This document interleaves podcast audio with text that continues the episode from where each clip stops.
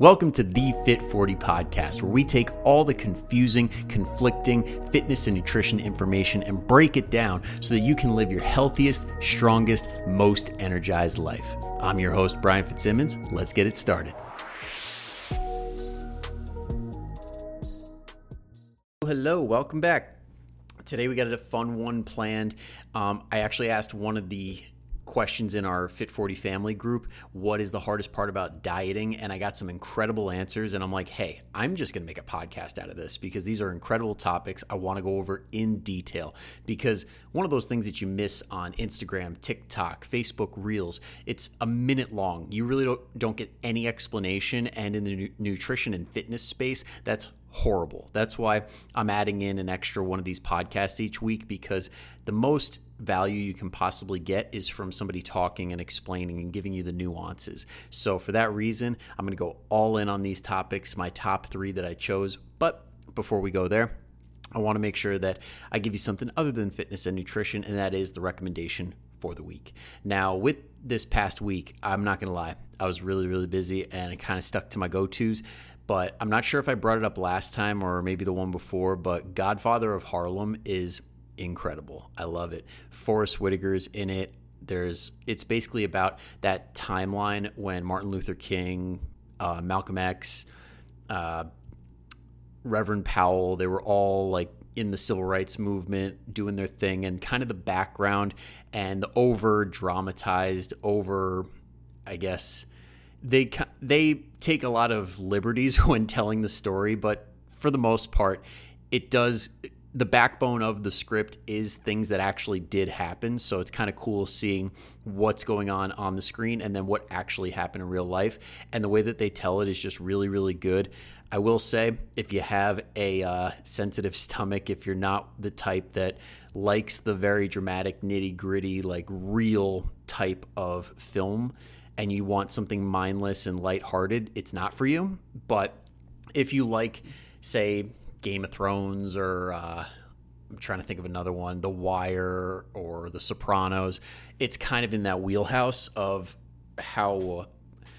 there's no nice way to put it. They put some stuff in there that you kind of cringe and you look away, but you really can't. So, that being said, it's a very well told story. So, I highly recommend uh, Godfather of Harlem if you have the chance. It's on Hulu, and it's worth paying that three extra bucks not to have the ads in there. Nothing worse than when you're really into a series or into whatever show you're watching, and boom, you hit the exact like last week we had the exact same ad six times in a row for a minute and a half or two minutes, and I'm like, how the hell does this happen? Number one, and number two, how much is it to get rid of this thing? So it's always worth it to pay the little bit extra so you don't have to deal with those ads.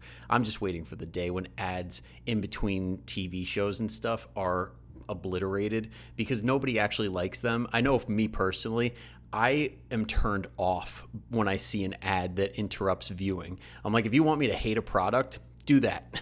but that's my spiel on that. I'll cut it off before I go too far. Now, let's get into the top three things that people have trouble with their diet. These are my top three. There's plenty more in that thread, and I'm probably going to come back to it and do a part two or possibly a part three. But here's my three that I thought would make for really good talking points. And the first one is how to get variety with different healthy foods. Second one is what to do when you're the only one in the house that's dieting. And then the third is how to cut out sugar completely. Now, first one is how to find variety when it comes to healthy foods, it can be a little bit daunting trying to get variety in there because when we think healthy foods, it's like, well, I got my chicken breast, I got my vegetables, and uh, for healthy fats, I'll do like olive oil or avocado. And it's like, that's it. And that kind of sucks because nobody can stick to just eating that all the time. So, for that purpose, we want to start when we're thinking about our meals, we want to start thinking, all right, what where do I start? And the best place to start is protein. And I've got a full list of these. If anybody listening wants the full suggested foods list I send to my clients, I'm happy to send it your way. But there's multiple protein sources on there that we could choose from. It could be lean, again, that lean chicken. It could be lean pork, like uh, pork tenderloin or something like that. It could be lean beef, something in that 90% or higher range turkey, bison, fish, anything like that. And we already have five, six, seven dish options there and that's not even covering things like breakfast where you could have eggs or a protein shake or yogurt. There's a bunch of different stuff we could do with that. Now once you figured that out then let's figure out the vegetables. I like doing from a variety standpoint day to day is overwhelming and nobody can really stick to that. I try and stick to like weekly rotations where it's like you do your grocery haul you have like a very similar lunch for most of the week, and then dinner can be a little bit different, and then breakfast is a pretty consistent meal for most people that are on it. So when you're going to meal prep, pick like one or two proteins. So like chicken, and I wouldn't do fish because nobody likes that coworker that heats up fish in the microwave. So please don't tell anybody you got that idea from here. I would save the fish for dinner. So when it comes to uh, lunchtime, I would say get like chicken and beef or bison or anything that I just mentioned where it's easy to heat it up. It doesn't turn to complete mush, it doesn't stink up the place, and it's a solid one. Another thing you could do when it comes to lunch is getting stuff that, again, is microwavable. Like if you want a cup of rice, sometimes when you reheat rice, it comes out kind of funky doing those minute cups of rice can help with that. Or if you have a potato, for example, preheat it before you bring it in because sometimes potatoes take forever to cook. So heat it up most of the way, like night before, or not night before, but whenever you have the chance, you can do it night before, and then reheat it the next day. So you soften it up a little bit. Um, or you could do something like a wrap where you don't need to heat up anything if you don't want to, and you just wrap it all up and you have it ready to go, and you don't have to heat anything in the microwave or anything like that. And then when it comes to dinner time, you could get a little bit fancy if you have like an hour or 30 minutes where you can crank out something that you saw on Instagram or you saw it on Facebook and you want to give it a try, that's the time to do it. Or if you're like a lot of my clients who are super duper busy, have kids, or just don't have the time to get it done, meal prepping for dinner time does help a lot. Just having your proteins ready to go, like cooking up all of the protein on one day, like a meal prep, just cook up all the chicken, all the turkey, all the beef, and have it ready. And then when you have the carbs and the vegetables ready to go, those take like two seconds to cook. So you're pretty good there. Now, back to the variety, we're getting into the logistics of it all and figuring out how.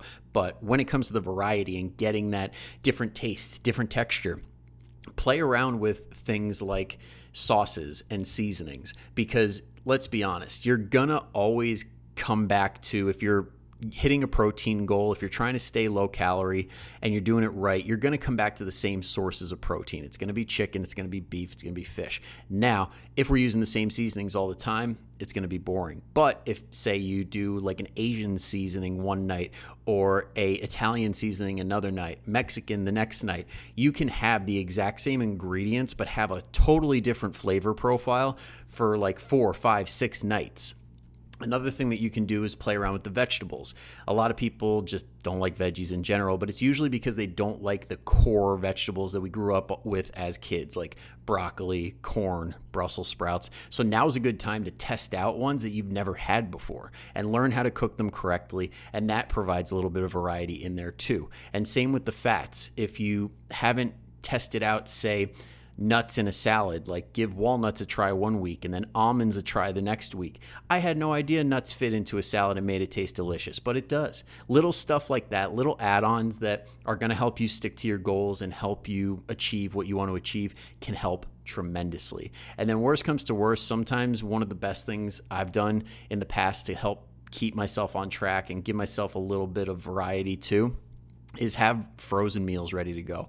Whether that's like something really good, like trifecta meals or any of those pre made uh, services where they just deliver it to your door in like a freezer box, that would be great. But if you don't have the money for that, going to the local ShopRite or A&P or I don't even know if those are still a store, but if you go there and check out some of the lean cuisines or the paleo chef or whatever, just check the labels. If you can find something that's around that 500 calorie mark and it's got at least like 20 grams of protein in there, then it's probably a good one. And then you can play around and see if you actually enjoy it. Like if it's a quality one that doesn't taste like crap, it doesn't get all soggy or taste like a salt bomb, then that's a good one. So I hope that those gave you some options, some ideas on how to spice up what you're doing, give you a little bit of uh, of uh, variety in your dishes.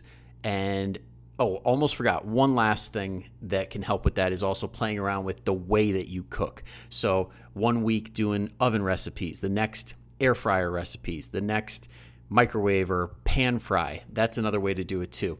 And you can see the difference because when you go from, say, a pan where you're putting a bunch of oil in it, it can save you a ton of calories to switch over to the air fryer and you realize it's bet it's the same if not better in an air fryer and you can set it and forget it. Like i'm falling in love with the air fryer more each week so highly recommend doing that if you have an air fryer or something similar. But that's pretty much it as far as variety goes. Just disclaimer when you are dieting and when you really get into the rhythm of it to be honest most of us only really rotate between like seven to 10 meals, if we're being completely honest. Like most of us don't need anywhere near the variety that we think we do. It's really just enough to give us a break for like a day or two, and then we're right back on the meals that we truly do enjoy. So, if you can figure out those like seven to 10 meals between lunch and dinner, and for breakfast maybe have like one or two different options. So if you're sick of eggs, have a protein shake recipe or the mighty muffins that I've brought up in the group, I don't know how many times, just to break it up sometimes. And then when you get back to all reliable, you're coming at it with a fresh palate. Now, next. So yeah, that was variety. And thank you, Stephanie, for that question. I want to give a shout out to everybody who asked because these are really, really good topics. So, Stephanie, awesome job. Thank you for that. Next, we have one from Davina, which is only one in the house on a diet. Now, this one goes out to all the moms that are busting their butt trying to get the job done and their kids are constantly bringing junk food home or you're always having to go get them junk food because they won't get off your case about like I'm not on a diet. I want to eat what I want. Or if your husband is doing that too where it's like all he has to do is cut out the booze for a week and he loses 10 pounds and he's like, well, it's good enough for me. I don't have to work on my food. So, this is for all the people that are in that situation. The easiest way to do it when you're the only one in the house on a diet is this is like a really good case for uh, calorie counting because if you have a calorie budget and you can figure out exactly how many calories are in whatever it is that you're cooking, then you could just portion it out and say, well, I've got five, 600 calories for this meal. I'll just figure out five, 600 calories out of that because then you can control for lunch and breakfast usually. So if you got two out of three meals taken care of and at dinner time you need, need a little flexibility, that's the easiest way to do it. Now, let's say you're not counting calories and you just want to improve the quality of whatever it is that you're cooking. So let's take, I don't know, burgers for example. If you're cooking burgers, then what you can do is say your husband or your kids love the 80 20 ones. Now, you'll be hard pressed to find anybody that could eat 80 20 patties who's not on keto, who's trying to stick to a calorie budget and get enough protein that can manage that. So you could cook their 80 20 and then have some like 93 7 Laura's ground beef in the fridge ready to go for mom. So that's one way that you just swap in and out. Another thing is when it comes to, say, carbohydrates, for example, like say they want fries or they want some sort of uh, pasta or something like that, you could have whatever the other thing is, just put salad underneath it. So if you have, say, I don't know, we'll go with the pasta dish. Let's say you have uh, chicken and a sauce and pasta. Just remove the pasta, put the chicken and the sauce over a salad. Or if you want, you could swap the pasta for some sort of like cauliflower rice or something like that if you prefer that. Personally, I don't. I'd rather just go salad because the cauliflower is kind of But some people like it. That's one way to do it too. Um, another way that you could do it is, like Davina said in her comment, is just cooking a second dinner, like having a meal prep dinner ready to go. That's a lot of work, but it is ideal because then you can control for everything that you're eating. But that's pretty much what the first things that come to mind are. Um, and then if you're eating out, that's ideal because then you can just order whatever the heck you want and then get them whatever they want. Uh, but if if you're cooking, those are like to backtrack a little bit, swapping for salad, uh, making sure that you can cook your own if possible, and what was the third one? I'm already losing. I'm losing my place. the uh, yeah, so I'm sorry, guys. I'm having a brain fart here, but those are the big ones that come to mind as far as how to how to diet for yourself. Because I know I've totally been that kid where my mom's like, "We're gonna eat healthy this week," and me and my brother would be like, "Ugh," and I get it. It's it's really tough on all ends if no if everybody's not all in, but it can help eventually to get to a place where everybody kind of looks forward to the healthier options. If you can find really good recipes, that would be a perfect situation because then you can cook really nutritious food, have your family love it, and then not have to worry. And then another thing that you could do also is like you can mix up and substitute healthier versions of whatever they're eating. So, like again, like that burger example, uh, or if they want fries, you have a regular potato, or if they want chick like Chinese food where they have chicken fried rice that's got tons of oil in it, you just make your own white rice to put on your food instead and that'll save you an easy 100 200 calories. Little swaps here and there make life so much easier. So I hope that one of those you've like you heard and you're like, "Okay, yeah, I could do that." And if you are still at a loss, feel free to reach out to me. I'm happy to talk about it. That's what the Fix My Diet calls are for. We just hop on and say, "What's going on? What what can I help with?" And we'll talk a little bit more in detail and brainstorm for a little more of your spe- sorry, your specific situation. Got my Diet Coke here, and it's giving me those little burps, so I'm not trying to gross you guys out while listening. Now, last but not least, Lauren asked a really good question saying that she had well, it wasn't really a question. It was just saying like, "Hey, I struggle to not eat sugar." And when it comes to this specific topic, I saved this one for last because it's a very important thing to give a lot of nuance and a lot of context.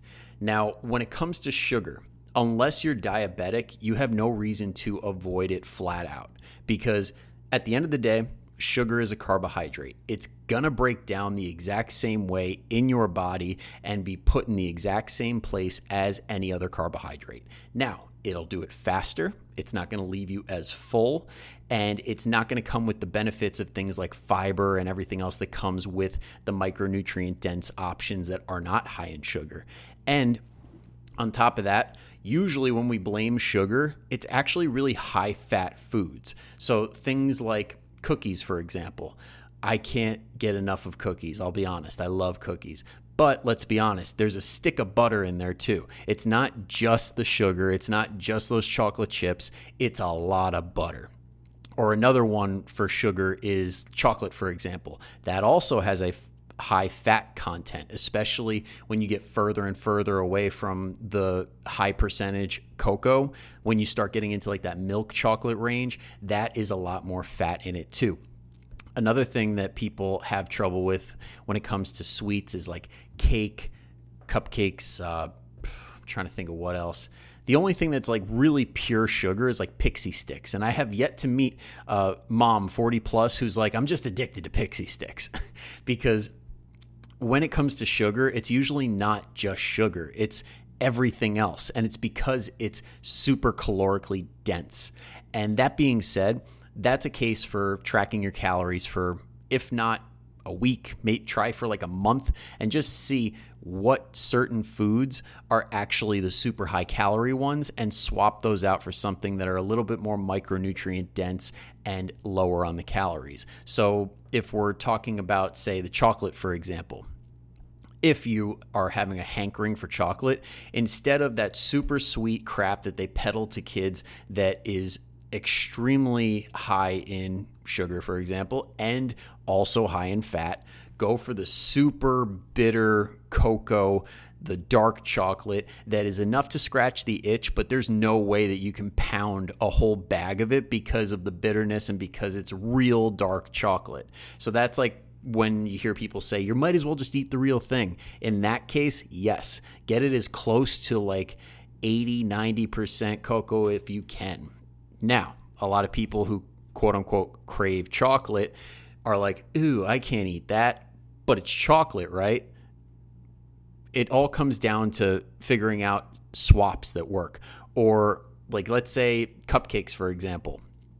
I don't think anybody really has them on tap at home, but if you are at a party or something where cake is available and you just can't say no, that's totally fine. You're allowed to have cake every once in a while. It's not going to be harmful to your health if it's a once in a time thing. It's as long as 80% of our food choices are high quality, we're fine. But let's say you have a problem with like binging on them where you're like grabbing way more than just one or two. You're like really going to town because you're like, this is the last time I'm going to be around these foods. Pause and back up and let's use something like something structured where we could keep our portions in check and make sure we're staying to the plan and we're not just having an all out binge. One of my favorites for when we're in that situation is the one plate rule. So you take a standard size plate, you put whatever you want on it. Ideally, we want to get protein and some sort of vegetable on there first, and then put all the stuff we would love to have around it, and then save some uh, sorry, lose my words here. Save some space for that cupcake on the plate. If it fits, you can have it. If it doesn't, don't have it. And that way we have some sort of a structure going into this and we can keep ourselves good on the portion sizes. Because at the end of the day, sugar is not bad for you in the right amount. When it comes to these people that are saying, oh, these things are inherently bad for you, they're just straight up bad, there's no need for any of it, are just idiots because at the end of the day, the danger is in the dosage. If the dosage is too high, that's where the negative effects come from. And that applies to everything. You can have too much water and drown. You can have too much oxygen and put yourself in the hospital. You can have too much of anything and it can be bad. Now, it all comes down to how much you're having and if it fits in the overall plan. And if you can fit a little bit of sugar in there and it helps you stay consistent, you're gonna be way better off and you're gonna get much better results, including sugar, than avoiding it completely and doing some crazy binge every once in a while where you pretty much go back to square one. So, if I was gonna end this with anything, don't avoid the sugar just because you hear people say sugar's bad, sugar's bad, especially if you hear somebody say that it's bad to eat fruit because of sugar. That is a big red flag. They know absolutely nothing about nutrition and they're trying to peddle you some sort of a program that is bullshit. So don't avoid the sugar it has a place. Everything has a place in your diet plan as long as the numbers make sense, as long as you're feeling good, your performance in the gym is good, your sleep is improving, you have energy throughout the day. Those are the guiding factors, not, okay, I got to just stop eating sugar.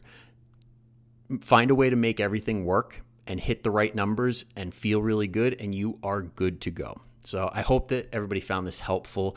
Um, I'd love to know if you found if any of this stuff resonated with you. Make sure if it did, just take a screenshot right now, tag it on Instagram, Facebook. Let me know you liked it, and I'd love to know um, if if you guys are picking up what I'm putting down between all my rambling and stuttering. So thank you in advance. I hope that I get to talk to a few of you from tagging this. And until next time, have a great week. Um, I'm going to end this with a little bit different of a sign off because I feel like it's required. I just I keep thinking this stuff every week, so from now on it's going to be re-rack your weights, put put your grocery carts away and better beats perfect. So, we'll leave it on that. See you later, guys. Thank you so much for tuning in. If you enjoyed this episode and you're a new listener, go ahead and hit that subscribe button so that you don't miss another episode. And if you're a returning listener, I would love your feedback. If you could take two seconds to just leave a quick review on iTunes or Spotify and rate the show, that would be greatly appreciated. So thank you in advance and have a great rest of your week.